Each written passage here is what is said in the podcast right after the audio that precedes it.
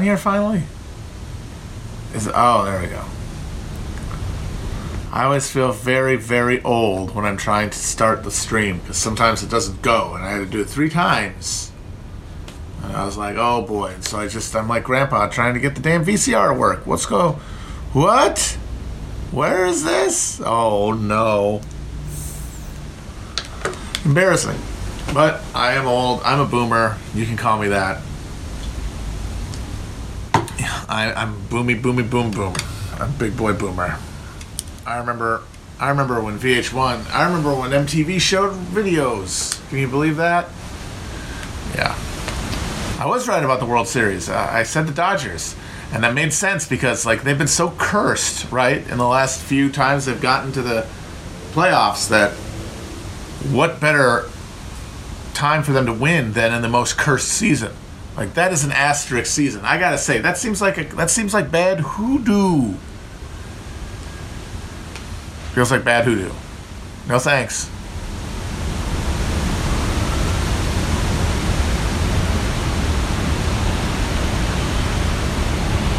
So I was thinking today about how much how Donald Trump is a genius. I talked about a little bit on the show we just recorded, uh, and I think it's a good one. But there's a lot of talk about like is Trump smart or dumb, and I think when you're talking about like the stuff that you're supposed to be uh, that you're supposed to be doing when you're president, traditionally, like the job is theoretically supposed to contain. No, he doesn't care about that stuff, and so it doesn't matter. Trump, I mean, if genius is the ability through application of will and ability shape the world the, into some warped version of the world of the way you want to see it. Like that's I, I would say the genius is when you are able to grab reality through some application of some ability, mental or physical, and some skill and some just in a deep bottomless desire and drive towards it. A combination of those things is genius as we define it. That's how I define it anyway. And Donald Trump is a genius who applied his genius to the singular task of being famous. And if you want to get simplistic about it, it's because his dad never loved him. And honestly, that seems cliche, but you know, a lot of the times it can be that simple. I mean, when you see his pathological, lifelong need to be recognized by others because of an in of an, of this re- hugely indulged ego that centers a complete absence and a terror of of uh, of being bad, of being insufficient, of being unloved, and madly he seeks through his whole life to have people re- talking about him, reflecting well on him, so that he can fill that hole. And he drove himself towards the goal, the singular goal of being famous. However, it happened was incidental. Like he wasn't a genius at business; he was a very bad businessman. But he didn't have to be good at business. In fact, his business plan was being famous. He got so famous that once his ability to uh, actually manage businesses was revealed to be non-existent, and he started going bankrupt, his name was too valuable to let him actually lose any of that fucking uh, position or or equity. Because if he didn't own it, well, then who the hell did? And then debts get called in, and the whole thing falls apart. And so his name became this thing that could also be used as a money laundering front. And then he also became was able to drive himself towards becoming a actual game show host. And that's why he's president. And then he ran for president because somebody's he was being talked about but in a negative way and it drove him crazy. He needed to drown out that negative thought and he did it by running for president and he wasn't trying and what i'm trying to say is that donald trump is a genius because this man who doesn't know or care about any traditional element of becoming a politician either from the point of view of having a political philosophy caring about anything politically one way or the other having any any coherent political beliefs at all and then trying to apply them to any subject from economics to civics ethics anything. Nothing uh, uh, uh, and then also just like the the job of being a politician of of like conforming to sort of the the media uh, uh, uh, ecosystem in such a way that you like maintain homeostasis. You don't create too much sparks and, and tension and and and, and hostility. The way that you're able to stay under the radar and stay stay viable. by massaging, you know, all the instincts, all the stuff that goes into being a politician or a policymaker of any kind, or a human being he puts no effort into. Singular pursuit of fame meant that he became president by accident. He did a thing that some of the brightest minds of American history have sought with their entire body and spirits. Many of them have been dashed against the uh, rocks of their own ambition. Others of them, few of them, have miraculously made it to the ascent to the top. All of them powered by this gnawing need to be uh, the president. Trump just wanted to be the most famous person in the world, and that just met and eventually led him to, by definition, becoming the president of the United States, who is generally the most famous person in the world. So he wasn't trying to be president. He was trying to be the most famous person in the world. And by seeking that so successfully and singularly, he accidentally became president. So Trump's not stupid. What's stupid is any system that could produce that result. Any system that would create a political structure that would incentivize and and uh, and select for being psychotically good only at getting drawing attention to yourself. But we bungled that. That ship sailed.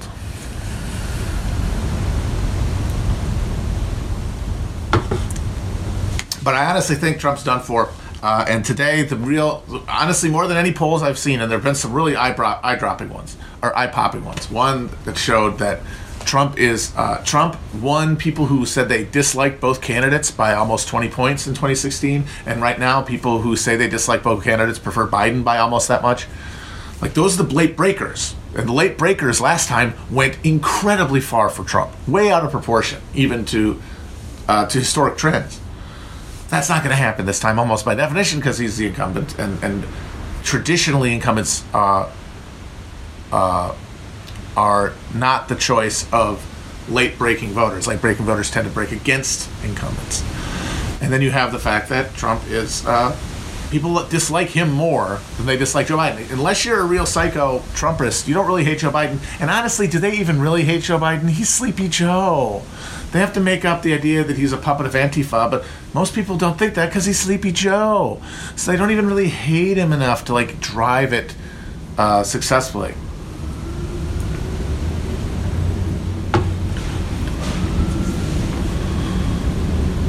And yeah, the COVID spike. I mean, it was predictable. People all said brace for a second wave in, in the fall, because that's how these things work. And yeah, here it is. I mean, we never got it. It's not. It's our third wave because we, unlike the rest of other a, a lot of other countries, allowed a. Se- they never really ended the first wave and created like a second wave of the summer.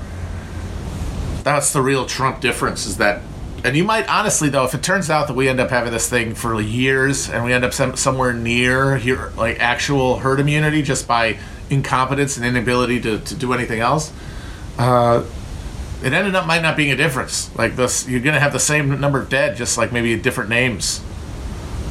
But if there is some sort of Biden COVID plan that's going to turn us around, uh, then I'm sure we'll see that. But the thing is, voters, even if they don't believe that's going to happen, they're going to pick it. They're going to pick the, not this because they know this isn't working. Unless you already buy into Trump premises, this isn't working. But anyway, uh, the real nail in the coffin for me, more than any of the polls, uh, is the court ruling, specifically the one today by uh, a federal court just judge who is one of the most nakedly partisan uh, just uh, judges on the federal bench, rejecting uh, a, a, Republican Party injunction request to have 100,000 plus Harris County votes invalidated because they were collected at a at a drive-through uh, location instead of a, a fixed polling place. Uh, a classic, fa- absolutely uh, uh, fraudulent basis, like prima facie ridiculous, but that doesn't matter. And the the judge today, the last hope of this thing, he shot it down. And to me, this is confirming what I suspected, which is that there is now no question that the uh, the apparatus exists within the federal government, specifically within its judiciary, and uh, it's currently aligned uh, state legislatures in key swing states. That if there is anything like a close election, the Republican Party has an, a veto override on the outcome. I, I, think that's true. With Coney, Kony 2020 on the bench, uh, I think it is, they have that. The only question is when would they press that button for Trump? And I say the answer is they wouldn't. Okay, I'm back on. Okay, I'm back. I'm back. I'm back. I've not been redacted.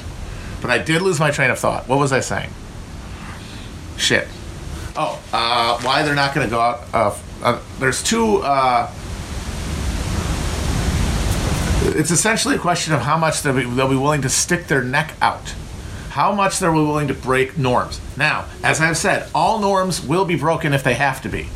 But it is like an emergency type situation. And will people in power in the Republican Party, specifically in this judiciary and in these state legislatures, where there's not as much scrutiny, like not, no one of them is ever going to lose their job because they failed to stop Biden from winning.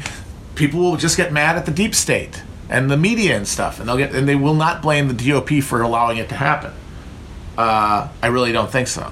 So they have the freedom to, to operate off of their self interest as members of a party clique, which is they what they are, which are independent from the interests of Trump and Trumpism, which is entirely based on his personal, uh, uh, uh, not even political objectives, but personal like mood objectives, and that there's no reason that they would want to have to spend being the party in power during a giant recession and continued COVID crisis.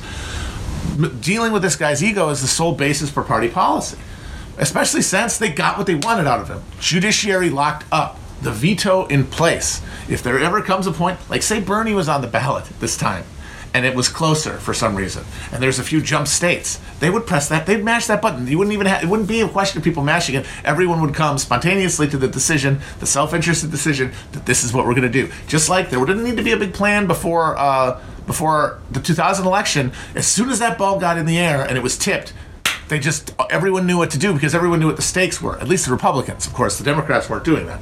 The Republicans instantly knew what the stakes were, and that's all you need is everyone understanding the stakes and moving towards those ends at the same time. Then you have a spontaneous judicial coup, and that will happen. But I don't think it's going to happen in this election. One, because I don't think it's in it for in it for the average Republican judge or Republican legislator for Trump to win, really, especially at the, at the risk of deepening a political crisis that might eventually snap back in their face. Of course, there's no real reason to fear the current Democratic Party, but you can't guarantee what's going to happen in even the medium term, considering how deeply deep the crisis is. I mean, some of these people know that.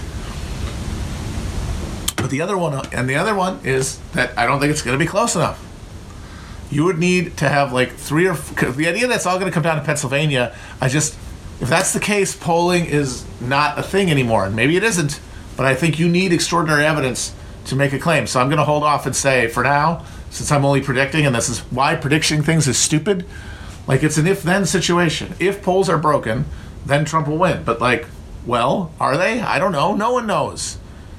You can't know. It's insane. But yeah, predicting stuff.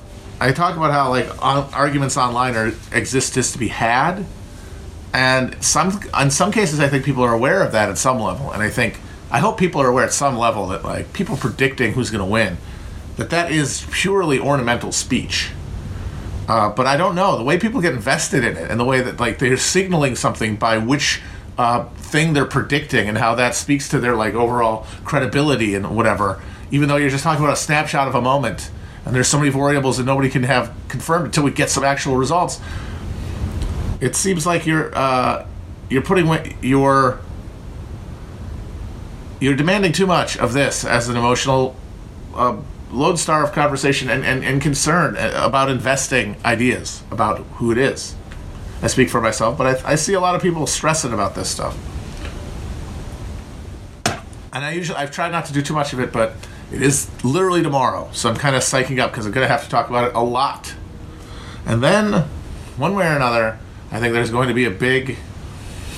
It's really interesting. So we're not going to get catharsis no matter what happens.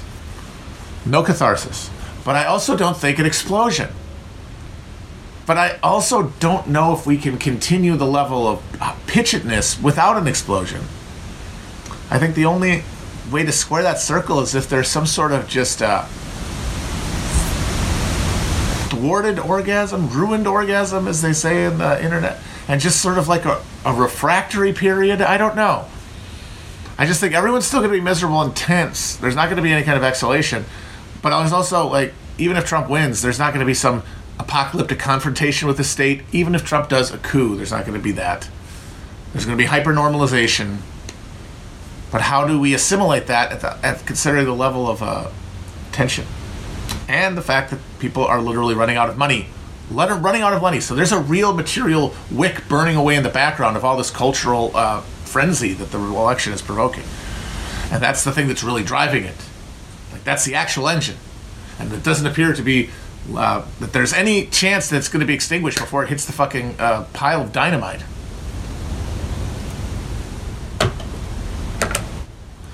Lame dump trunk will be very fun. Lame dump, lame dump Trump, lame duck Trump will be funny, very funny.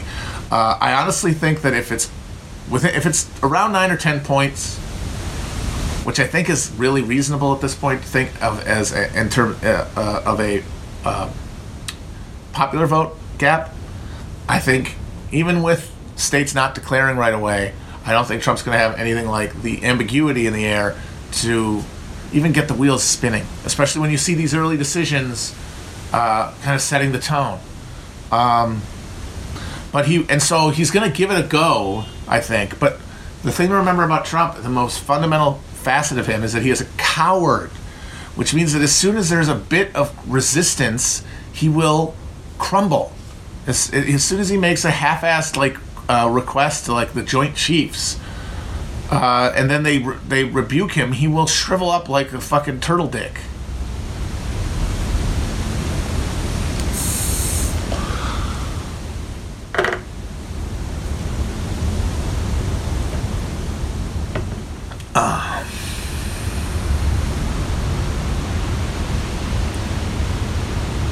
The famous turtle dick simile. Yes, I've got turtle dicks on the mind because I'm always not far from thinking about Mitch McConnell. I, it would be funny if he like literally crumbled into dust as soon as uh, the new Congress is inaugurated. Like he just he willed his body to stay together long enough to get uh, the, the judiciary completely zipped up for a generation, and then he just transcended the physical fucking realm.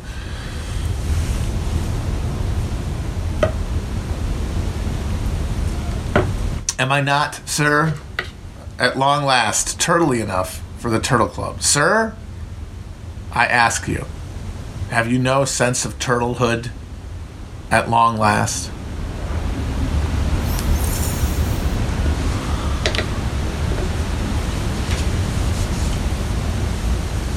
I mean, people are going to go a little nutty. That's going to be interesting. Uh, but I see the vast majority of these suburban warriors, everyone's kind of free- deciding to freak out about. They're not going to do anything. They're not going to do anything. There might you might see some uh, some of those awesome like protests, like where they drive onto the road and just park their cars.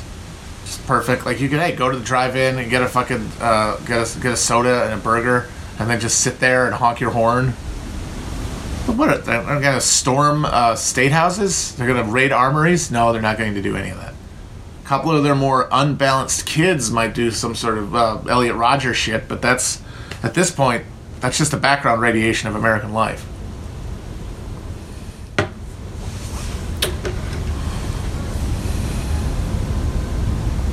And then, of course, you got to factor in domestic gladio. But I honestly think, for at least a little bit, I think that the powers that be are going to try to tramp down.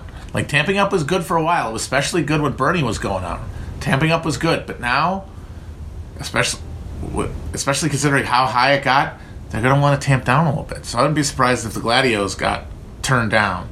Although, instead of, uh, or the gladios get busted more and you get just a bunch of uh, fake FBI entrapment stings like the one they did in Michigan to justify uh, like the state and and like turn the left around on uh, on the deep state basically. Because hey we live in reality and these institutions are the only thing standing us between us and the ravening mob the fascist hordes.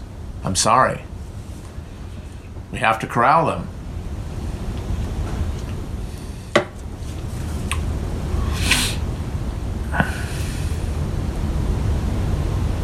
It'll be very interesting to see how Q metabolizes a Trump loss. Uh, you, at this point, I'm sure most of them are too far gone to consider that, oh no, maybe this was a dumb idea. I think some of them will, because, you know, not everybody's at the same level of commitment and of an imaginative, you know, an emotional uh, uh, identification and transference to it, you know. Like people internalize concepts like cute at, at a point where it's like an identity. And once that's the case, nothing can change it because it's too fundamentally existentially terrifying because if you're not that what are you and that's a question that most people don't want to answer so it will have to for some good chunk of these guys it's going to have to be turned into something else and it'll be very interesting to see like uh, Trump is occluded. Is he is he going off to to summon God's angels and commence like a right like wait for the sign of his return? I think that stuff might be. I mean, if it is just a modern day gloss on the, the the evangelical Christ story, then it would make sense that it would it would culminate with like a a, a figure who essentially becomes the Messiah.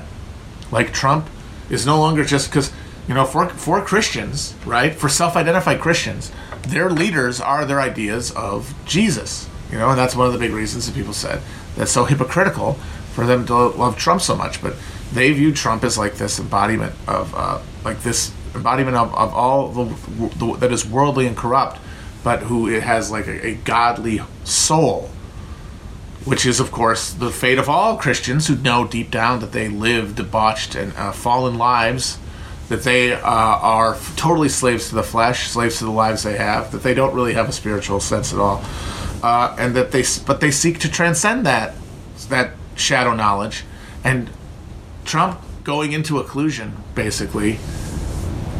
Him, him stepping down from power can become some sort of passion play uh, that you know will presage a, a redemptive uh, uh, resurrection that will then finally abolish the distinction between the world of matter and the kingdom of heaven.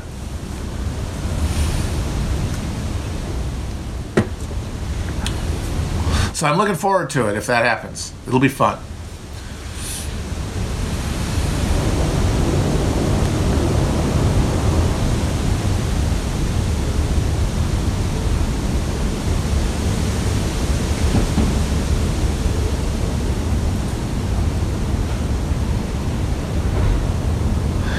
Uh, everyone has such opinions about daylight savings. I can't. I can't seem to care.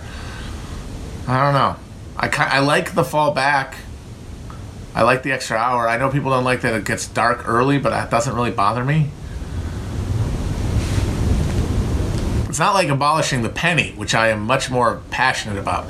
It's just a symbol of how the, the like the the built the dependency bias of like a large bureaucratic state is genuinely uh, infuriating. It's one of those things that you need to have like democratic controls on the mechanisms of state to prevent.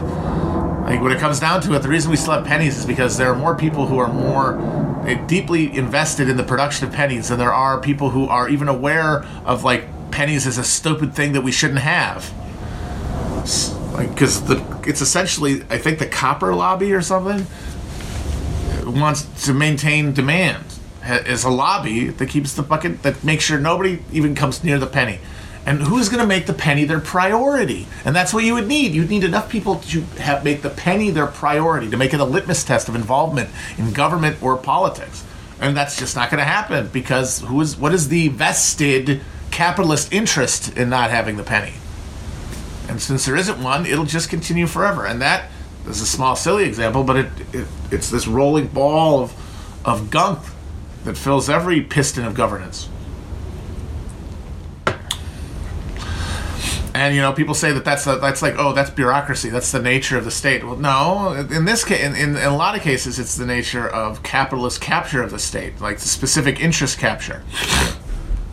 That's part of the broader, you know, assimilation between like, ideally, I think from the from the liberal model of the state, not the way it is, but the way they theorize it is that yes, you know, they will admit maybe if you really corner them, all right, yes, liberal, the liberal uh, government, liberal uh, bourgeois government, it really is the executive committee of capitalism.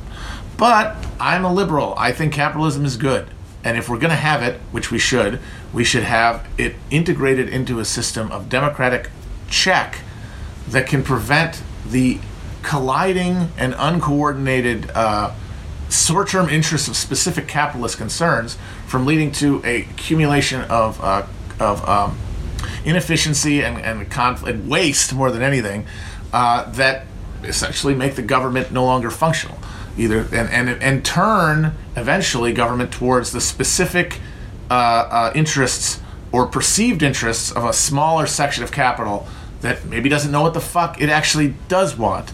Maybe it because it cannot see beyond the end of its nose and it brings the whole edifice down and they would say no we don't want that we want we want uh, we want a uh, seamlessness there between the interests uh, and and a and checking the emergence of like specific uh, capital formations taking power over the overall you know mechanism of government.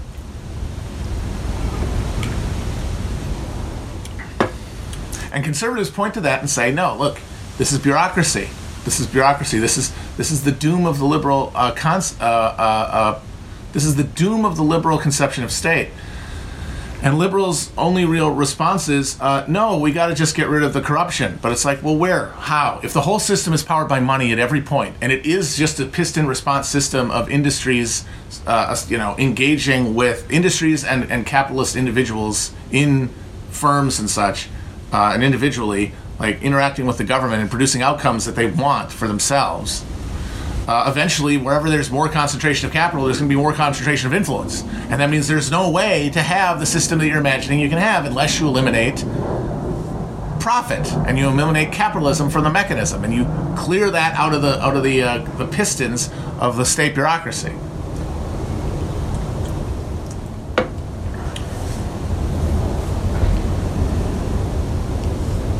So that's like a, a, a central right wing critique of like the liberal project. And once again, as with all these things, the finger points backward.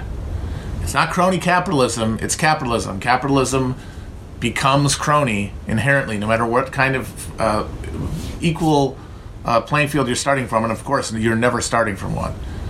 It just accumulates pockets that then uh, self deal. So that even your, even your uh, idealized liberal state will not be able to prevent specific interests from overwhelming any generalized interests. Because remember, the liberal idea is sure, yes, it's capitalism. It's it's the it's the executive board of capitalism, but capitalism is just the accumulated choices of people. That's the liberal idea. It's like, the, yeah, of course the market should be the the total thing because the market is the expression of choices of people and therefore what they want to do is what should be done and therefore the state should just coordinate it and make sure that it's it can exist within like a a, a, a safe space of like market transaction. But even on its own terms it fails because of the unequal distribution of uh, capital within industries and within interest segments and demographics that buckle it and turn it even away from your idealized notion of a general will that is expressed through market transactions.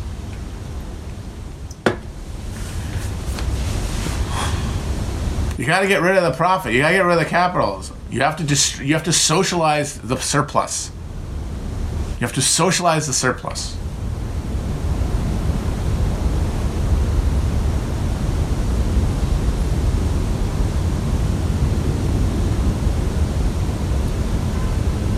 I would love to be an admiral. Someone said General Will, Admiral Matt.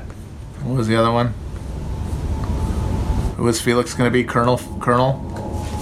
Yeah, he's a, he's like a those ops guys. You know, they don't want to be on a desk, so they're not generals generally. Maybe a captain even. I'm definitely an admiral.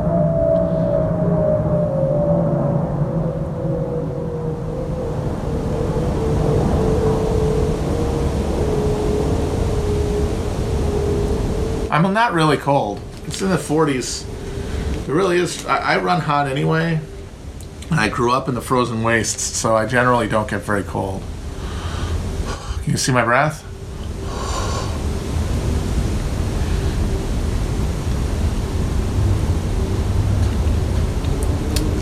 But um, I gotta say, a lot of people are wondering what's to happen in the coming weeks and months and I've decided, and it's going to be a little bit because I've made a few commitments. I now realize, you know, uh, in the immediate going on some other shows to talk about what I think is going to happen.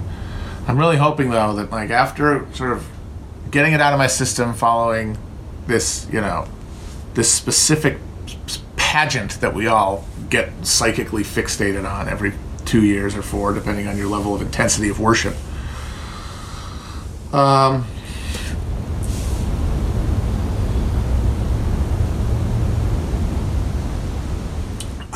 Oh, yeah.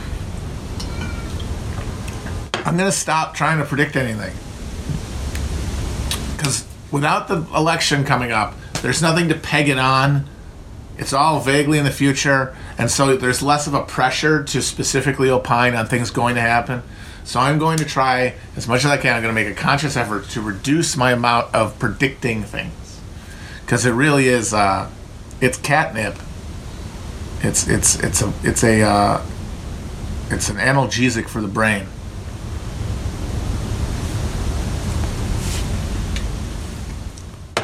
People are saying, is Chapo going to be funny under Biden? I honestly think it's going to be a whole new. I know this is self serving, but if Biden wins, there's going to be some hijinks. Because, like, he's going to be president. You know? His brain is jelly. He is so out to lunch. And in a completely different way than Trump is. Which means we're not going to get, you know, it's not going to be as boring. It's just very funny. And then the fact that they're going to have to dress up whatever like uh, monstrous neoliberal regime they're going to do out in like uh, like inclusive woke language and the army of people who are going to try to do it on its behalf and the number of people who are going to go from like prison abolitionists to like talking about working within the system and understanding like what the realm of the possible is oh that's going to be finger looking good.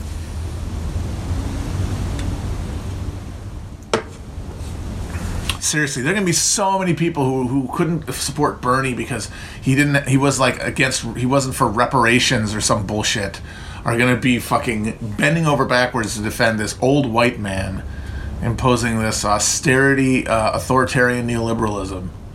It'll be it'll be worthy fodder for japes and amusements, I think. The way they're gonna like have Kamala out there to try to like remind people, hey, there, the few, it's not, it's not, it's not this old skeleton. There's a new, po- there's a new bottle. I'm gonna, we're gonna do a ritual dance. Is like the spirit of the party is gonna infuse me, and now it's gonna be all bouncy and inclusive to match our messaging, even though the actual policy is the same. Uh, cheese grater to the soul that uh, it, we will be subjected to no matter what.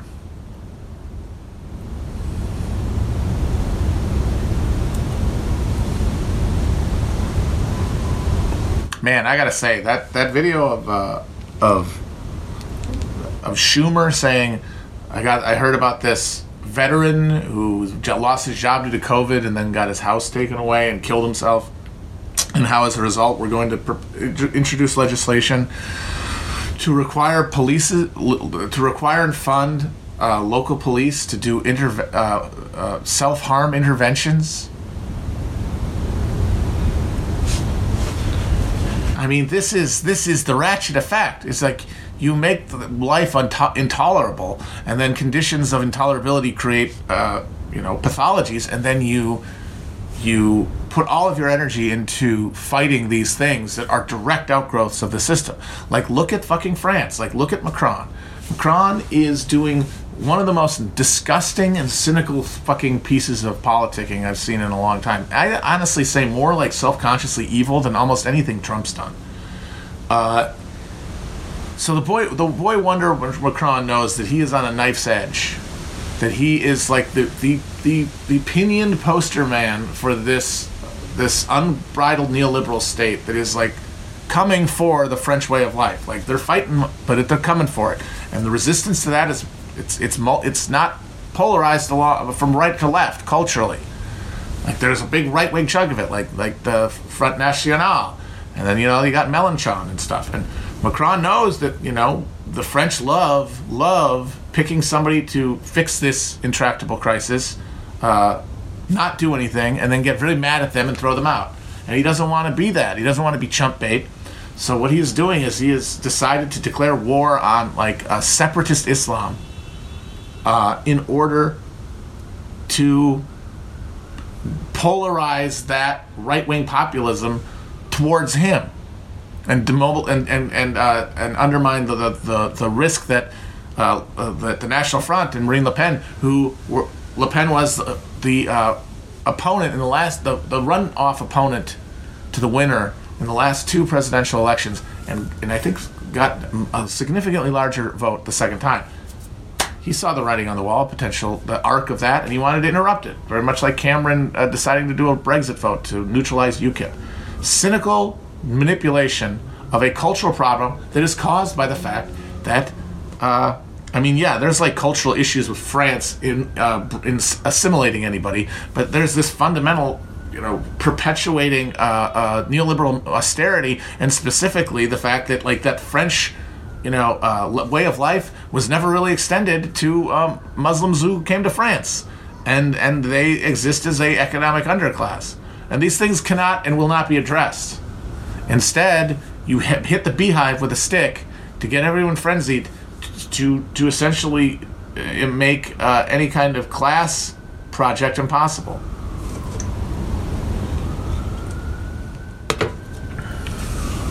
And now, like shit, horrible shit's gonna happen. Like the guy gets killed, the teacher gets killed. There's attacks, and people say, "Well, look at this. Is this proof he was right?"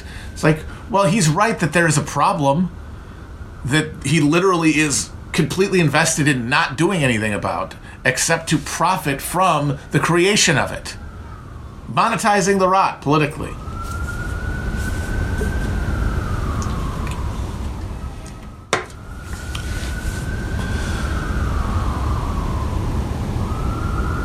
Someone says, uh, "Do I think that Chapo would have been funnier if Hillary had won?"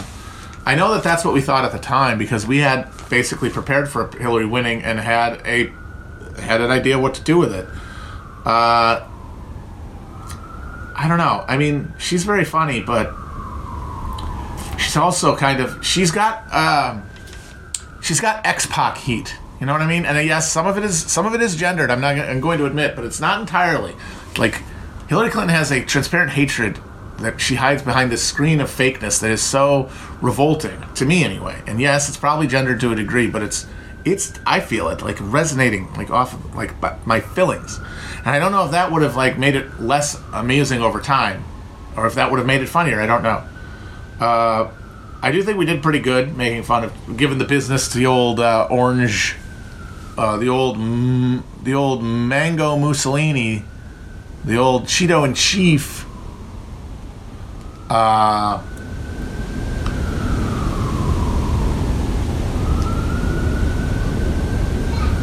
the saffron. Uh, the saffron satrap. I don't know. Uh, but we're gonna find out if making fun of you know the uh, the wokeification of neoliberalism uh, will be as funny. I mean,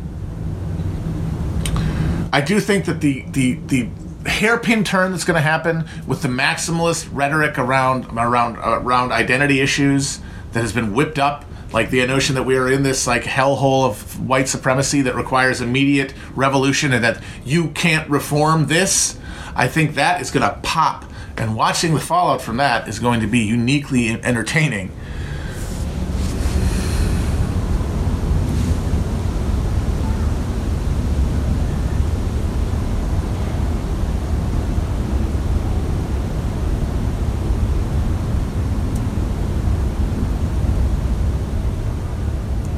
and seeing the entire media try to act like not only is this decrepit old man uh, some sort of uh, civil rights icon and, uh, and uh, slay queen, but uh, that he's not mentally incapacitated. Because you got to figure they're not going to be able to do. I mean, Trump proved that you don't actually have to do anything to be president. I mean, he watched TV all day. Like they could put him in front of a TV; it wouldn't even have to be on. Um, but you still have to give speeches, you know, and you still have to do semi-regular contact just to, to like shape the narrative because you know you're the one everyone looks to, and that's going to be a lot of stress on the brake pads. He's going to be smoking. And you'll have an entire, and the media will be very funny to watch. To watch these guys who spent the last four years, you know, doing the whole uh, resistance insurgents thing. You know, P- uh, dissent is patriotic. Uh, deciding that the deep state, uh, that the that the police, uh, the police power of the United States is now legitimate. Oh man, that's gonna be funny.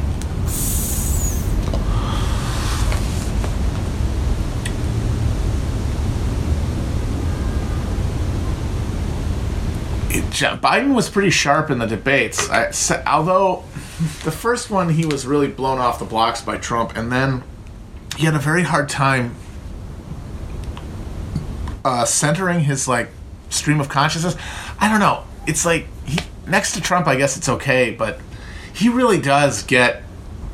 He can. You see in his eyes he doesn't know where he is. I guess I would say, and that happened multiple times during the debates. Like you could, there, there would always there was a there's these moments when you know you're arguing. It's like answer the question, and uh, somebody will like have to be like, wait, what was the question? Because you know it was a long clause he would have those moments, but you could tell it wasn't about what the question was. It was like deeper than that. It was where am I? Wh- What is this? Like he was having to go. He was having to like collect himself more than just what question were you asking. Like there's no. There's no adherence to anything other than the very narrow tunnel in front of him. He has this way that he like tries to name three things, and by the third one, he just runs out of gas. He was talking about how uh, Trump is inciting racial uh, hatred, and he goes, praising Charlottesville, uh, telling them they're very fine people, building a wall, telling Mexicans rapists, just going out there and doing all kinds of stuff. I can't get to a third specific example. Can't actually engage beyond just the most capaciously nerf-like sentences and and uh, and phrases that just it's like a it's like somebody getting like a, a diamond ring in a giant box filled with pe- packing peanuts. Like there's like the actual the actual content of the sentences he says, even in a debate where people said he was good, are just these tiny little kernels, and it's just the rest of it's just uh, peanut packing peanuts.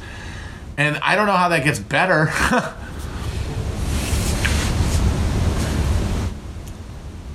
I wouldn't be surprised if they try to have him step down, depending on how like the the whole operation goes. I mean, maybe maybe Dr. Jill Biden is the 21st century Edith Wilson. Maybe she's able to lock that shit down. Her and like uh, her handpicked chief of staff are able to lock it down. I don't know. Maybe the Obamas take over. Maybe Rahm Emanuel is the man. Maybe the Clintons somehow stage a fucking comeback. Like uh, Hillary sneaks in disguised as a uh, as an intern.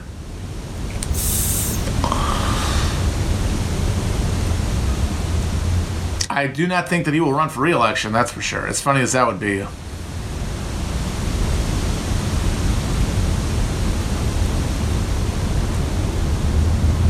And I also have to say though, like whatever adrenochrome based therapies they have for these guys work well because before the primary before the uh, convention i was half convinced and a few times was able to fully convince myself that they were going to try to switch him out because he was transparently not up for the job i think eventually they realized that covid kind of covered for a lot of it and they were able to reserve him they were able to keep him like on the battery saver mode in a way they wouldn't have been able to do I mean, he didn't really do a basement. He was out and about, but like they were able to curtail it in a way they wouldn't have been able to do if it was a normal election. Uh, and I didn't. Maybe I didn't anticipate that how how well that would go in terms of not hurting his polling. Like I kind of my assumption was is him not being out there was going to hurt his polling, but nope. Turns out he's the alternative. All these things are set. All this stuff's baked in. Nobody's really considering moment to moment changes really other than at the margins. And those people aren't really paying attention to, you know, how much he talks and what he sounds like and his or his record or anything like that. He's just the not Trump option, which I think is going to be the more popular option. And so they got him through. They're going to get him through election day. I don't know the rigors of the office.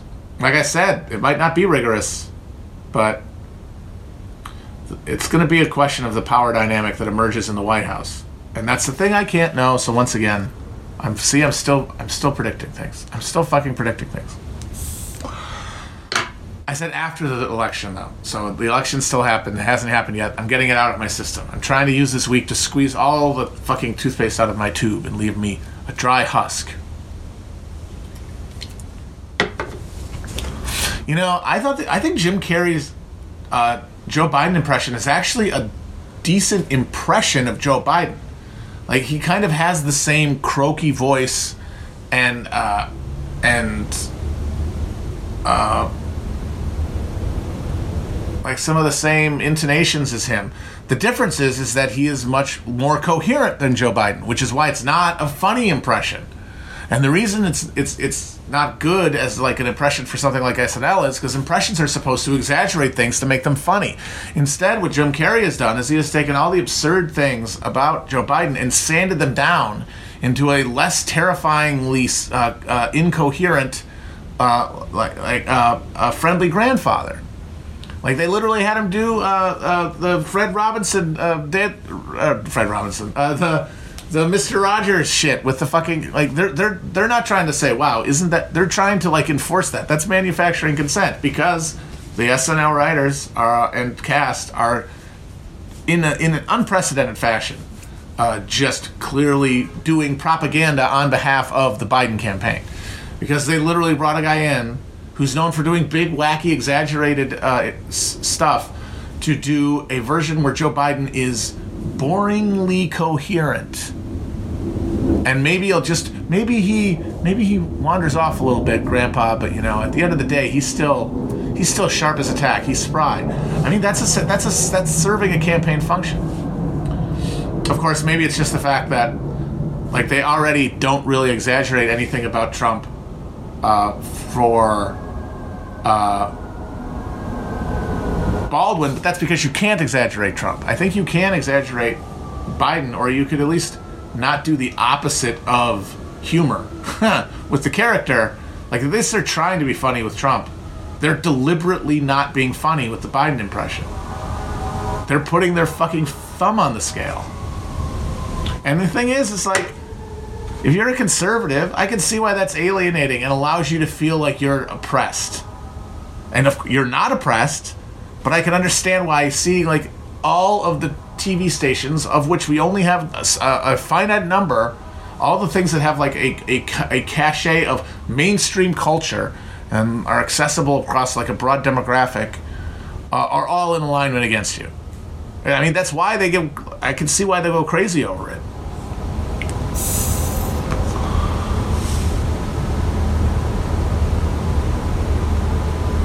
Yeah, like uh, that's why the good impressions of Trump uh, not mine because I do try to exaggerate it, but I'm trying to just like do a soul. I'm just trying to do a soul impression. People are trying to like make it sound like him. You can't make it sound like him more and make it funnier. You can just sound like him, and then it's what you talk about, and it's just doing a. It's it's having his words come out of the mouth of someone else, and about something else. Folks, can't do it. He's so good. Scooby Doo. He's Dooby Doo, but he doesn't do.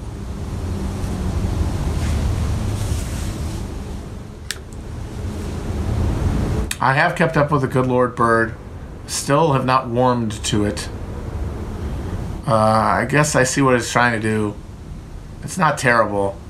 I just haven't really found it terribly engaging. Like, forgetting any ideological or historical issues with it, I have found a lot of uh, just the stuff isn't very interesting. I mean, it just doesn't it doesn't interest me as a uh, gloss on the material, which you know I'm familiar with. Like I'm not really learning a lot here, like, so it's an interpretation, and I'm not really grabbing. It's nothing of it grabs me. The Cum Lord bird, come on, that's chat. Come on, I think we're better than that. Very, very crude. Fargo, uh, ooh, terrible. Really bad. Uh, uh, yeah. Pretty impressively bad.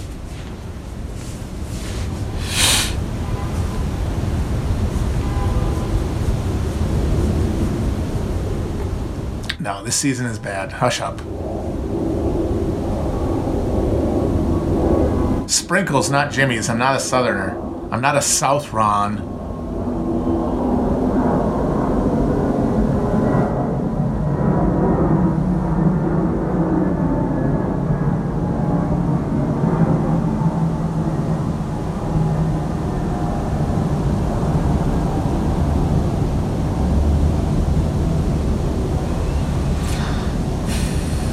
I don't know. There's like nothing I like about like the Fargo season. I don't like the heavy-handed way that it plays its uh, its themes. I don't like a lot of the performances that like the, the the Italian brother is like he's in a silent movie, and just, Chris Rock is not a good actor and never has been. He's a stand-up comedian, and the characters aren't interesting. I don't know. I'm not a fan.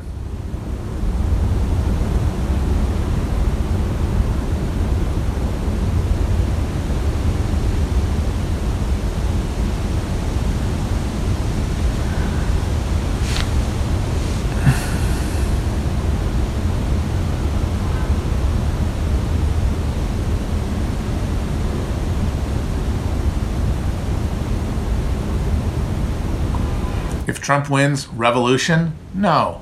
to put it lightly, no.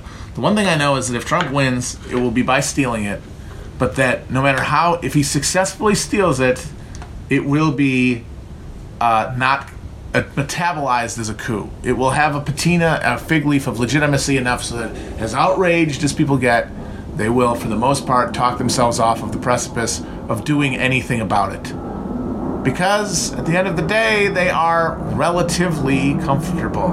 Only in the sense that they would perceive their precarity more than anything they could win out of some sort of apocalyptic confrontation with the state.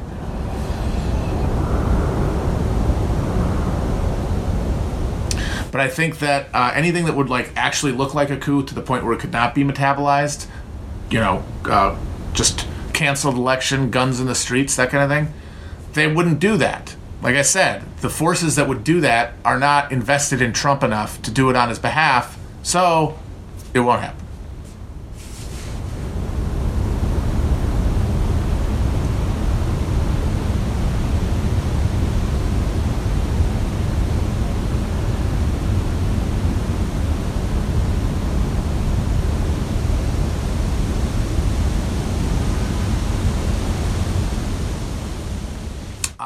Waukesha, Wisconsin. Uh, fascinating place. So, Crucial Waukesha County, as it's called, is one of the GOP strongholds in Wisconsin. It is the county directly west of Milwaukee, and it is the white flight uh, headquarters. Uh, it is where everybody went in the 60s. Uh, uh, once uh, the blockbusting within city neighborhoods was successful and they are uh, very concerned about public transit out there. They really don't like the extension of bus lanes. They really don't like the idea of any kind of metropolitan rail system. We had a uh, we had a ma- mayor of Milwaukee who was like kind of a mini uh, Daley there. He, he was got, he was mayor for like 16 years. His, his, machine ran the city. His name was uh, uh, Norquist. And his single policy objective of his fucking 16 years in office was to extend some sort of light rail system connecting the suburbs to the city. And it was the providing political project of the generation of politicians that Scott Walker emerged out of, actually. The guys around Mike, Mark Belling and uh, like the talk radio and, uh, and uh, like Waukesha County Republican uh, uh, political uh, leader, you know, formation uh, and and they vote a lot. They vote. Their votes come in suspiciously late sometimes, uh, and they oft they often form the uh, the margin in, in a lot of like off year races and stuff like, uh, like especially Supreme Court, which is lamentably elected in Wisconsin, which means for a long time, uh, right wing uh, would just buy it by uh, spending more on ads than the Democrats could raise. Once again, because they know the stakes. And um, but yeah, it's very racialized as you could imagine. Milwaukee being one of the most violently segregated big cities in America. I think number one by many metrics. I, I went to college there.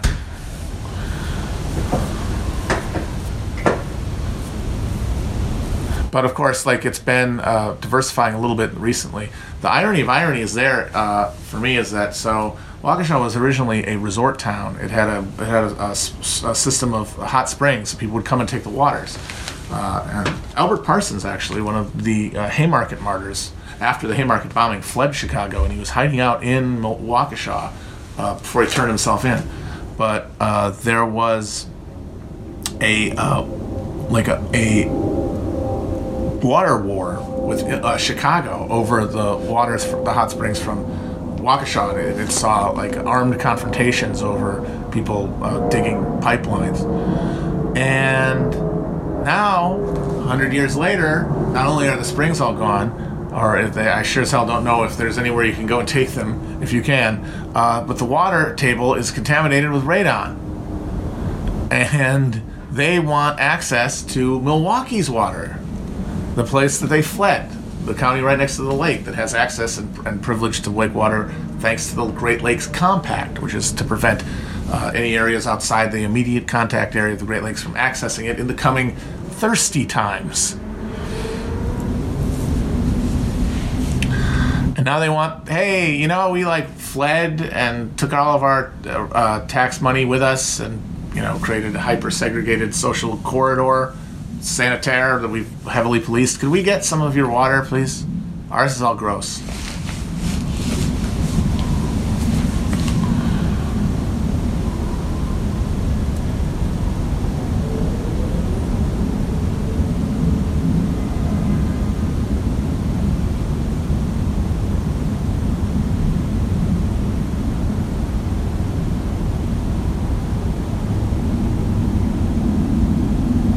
Well, the water war is between places that currently have access to Great Lakes, places that want it. Like, for example, fucking Arizona. Arizona wants Great Lakes water. And the Great Lakes Compact is a, is a regional agreement to prevent that from happening. But I don't think that's going to stop it from getting uh, privatized and, and purchased at some point.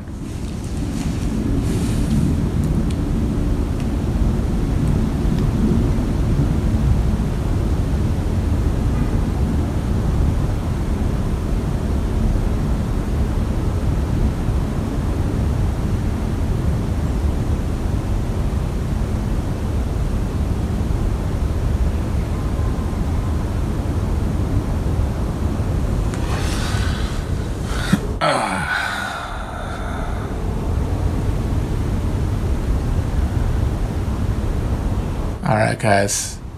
I hope everybody's excited for tomorrow. I hope everybody's ready to take a fucking uh, potato peeler to their frontal lobe, one way or the other, metaphorically, uh, by observing and absorbing and having wash over you the results of our magnificent democratic pageant. Uh, we will probably. I kind of think we will not. We will not have a call. There will be no check mark. There will be no call on election night because I think the the media is so neurotically fixated on not accidentally helping Trump fucking do a coup that they're not going to do that. Uh, but I think that you will probably know before you go to bed who won. If it's Biden. That would be my prediction. And I would say that since I think, like I said, I think nine